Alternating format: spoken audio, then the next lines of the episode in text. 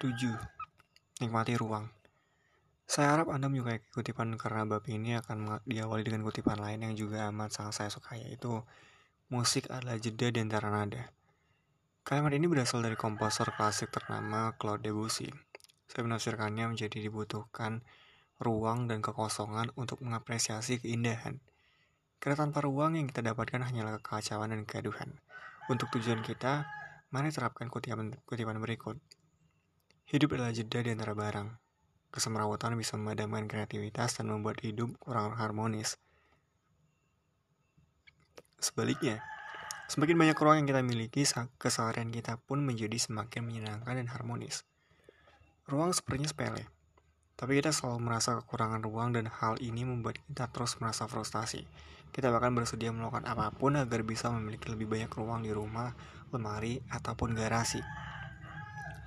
Dulu ruang-ruang itu ada, dan menghilangnya ruang tersebut membuat kita was-was, kita menatap ke seliling rumah dan bertanya-tanya, ke mana semua ruang itu pergi. Kita senang bayangkan bagaimana rupa rumah kita di hari pertama kepindahan. Oh, ruangan yang begitu megah, megah. Lalu, apa yang terjadi? Sekarang penampilannya tak seindah yang kita impikan. Sebenarnya, ruang itu tidak pernah pergi, dan itu masih ada, persis di tempatnya semula ruang tidak berubah, yang berubah adalah prioritas kita. Perhatian kita begitu terserap pada barang sehingga sama sekali melupakan unsur peruang. Kita lupa bahwa barang dan ruang adalah dua hal yang tidak bisa disatukan. Setiap kali kita membawa ruang barang ke dalam rumah, setiap kali pula sedikit ruang menghilang. Masalahnya adalah kita lebih menghargai barang dibandingkan ruang. Namun jangan khawatir, ruang mungkin sudah menghilang, tapi mudah juga didapatkan kembali. Coba saja ada buang satu barang, wow, sekarang ada ruang tambahan. Buanglah barang lain dan lihat ada ruang lagi. Tak lama kemudian ruang-ruang kecil itu membesar menjadi ruang yang luas dan kita pun bisa bergerak dengan leluasa lagi.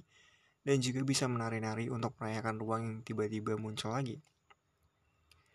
Satu hal yang perlu diingat, yang juga selalu luput dari perhatian kita adalah jumlah barang yang dapat kita tampung sebenarnya dibatasi oleh besarnya ruang yang kita punya memadatkan, mendorong barang-barang hingga sesak atau masukkan, memaksakan sedemikian rupa tidak akan mengubah prinsip ini.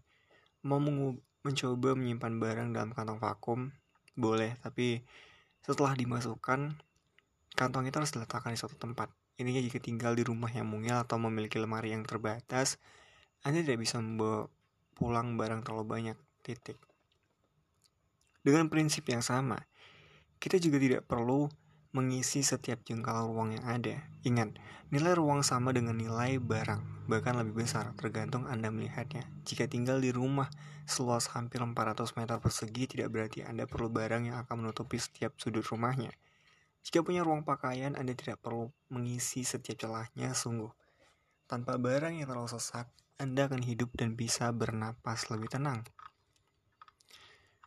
Di bagian pendahuluan kita sudah menyinggung pentingnya wadah-wadah penyimpanan dan wa bahwa wadah-wadah itu justru sangat berguna saat berada dalam keadaan kosong. Jika ingin menikmati poci teh, kita perlu secangkir kosong. Jika ingin memasak, kita perlu panci kosong. Jika ingin berdansa, kita perlu ruang yang cukup untuk bergerak sama halnya dengan wadah. Kita bisa mengumpamakan rumah sebagai wadah dari kehidupan rumah tangga. Saat ingin bersantai, membuat sesuatu atau bersama dengan keluarga, kita tentu perlu tempat untuk melakukannya. Selain itu, rumah pun bisa dianggap seperti tahapan dalam hidup. Agar bisa mendapatkan kualitas hidup terbaik, kita harus bisa bergerak dan mengekspresikan diri dengan luasa, bukan justru tersandung, sandung dan repot menghindari berbagai barang di dalam rumah. Ide dan pikiran kita juga membutuhkan ruang. Ruang yang berantakan akan membuat pikiran kita kusut.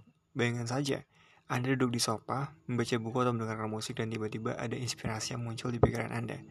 Katakanlah Anda tiba-tiba mendapatkan ide baru mengenai sifat dan perilaku manusia atau sudah nyaris mengungkap makna kehidupan. Anda pun tenggelam dalam pikiran sibuk menjawab misteri umat manusia lalu pandangan Anda tertuju pada tumpukan majalah ini di meja atau keranjang pakaian di sudut ruangan. Pikiran Anda mulai beralih, rasanya harus dirapikan. Atau ada waktu tidak ya sebelum makan malam dengan kata lain, pikiran Anda mendadak berbelok dan inspirasi Anda pun, serta kemungkinan Anda menjadi filsuf besar menghilang. Tentu saja Anda tidak perlu seperti Aristoteles yang mengapresiasi ruangan berantakan agar mendapatkan ide-ide bagus.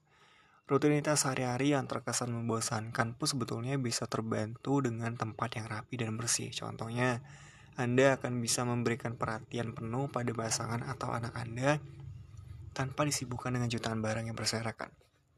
Bahkan, kekuatan terbesar dari ruang adalah mampu menonjolkan barang dan orang yang sungguh-sungguh istimewa untuk kita. Jika memiliki lukisan indah, untuk tentu tidak. Anda tidak akan menaruhnya sembarangan dengan barang dekorasi lain Lukisan istimewa biasanya dipajang sendiri dengan cukup ruang di sekelilingnya untuk menunjukkan keindahannya. Vas bunga yang elegan tidak akan diletakkan dengan barang-barang murahan, pasti akan ditempatkan di meja atau buffet khusus. Kita harus memperlakukan hal-hal yang penting bagi kita dengan rasa hormat seperti itu. Sebaliknya, ini berarti kita perlu menyingkirkan barang-barang yang lain yang kurang bernilai. Dengan menciptakan ruang di rumah, kita mengembalikan perhatian pada hal-hal yang sudah seharusnya diperhatikan, yaitu bagian kegiatan kita, bukan barang yang kita punya. Hidup ini terlalu singkat untuk disibukkan dengan barang. Ketika menginjak usia senja, bukan barang-barang itu yang akan memberikan asupan kepada jiwa kita, melainkan jeda di antaranya.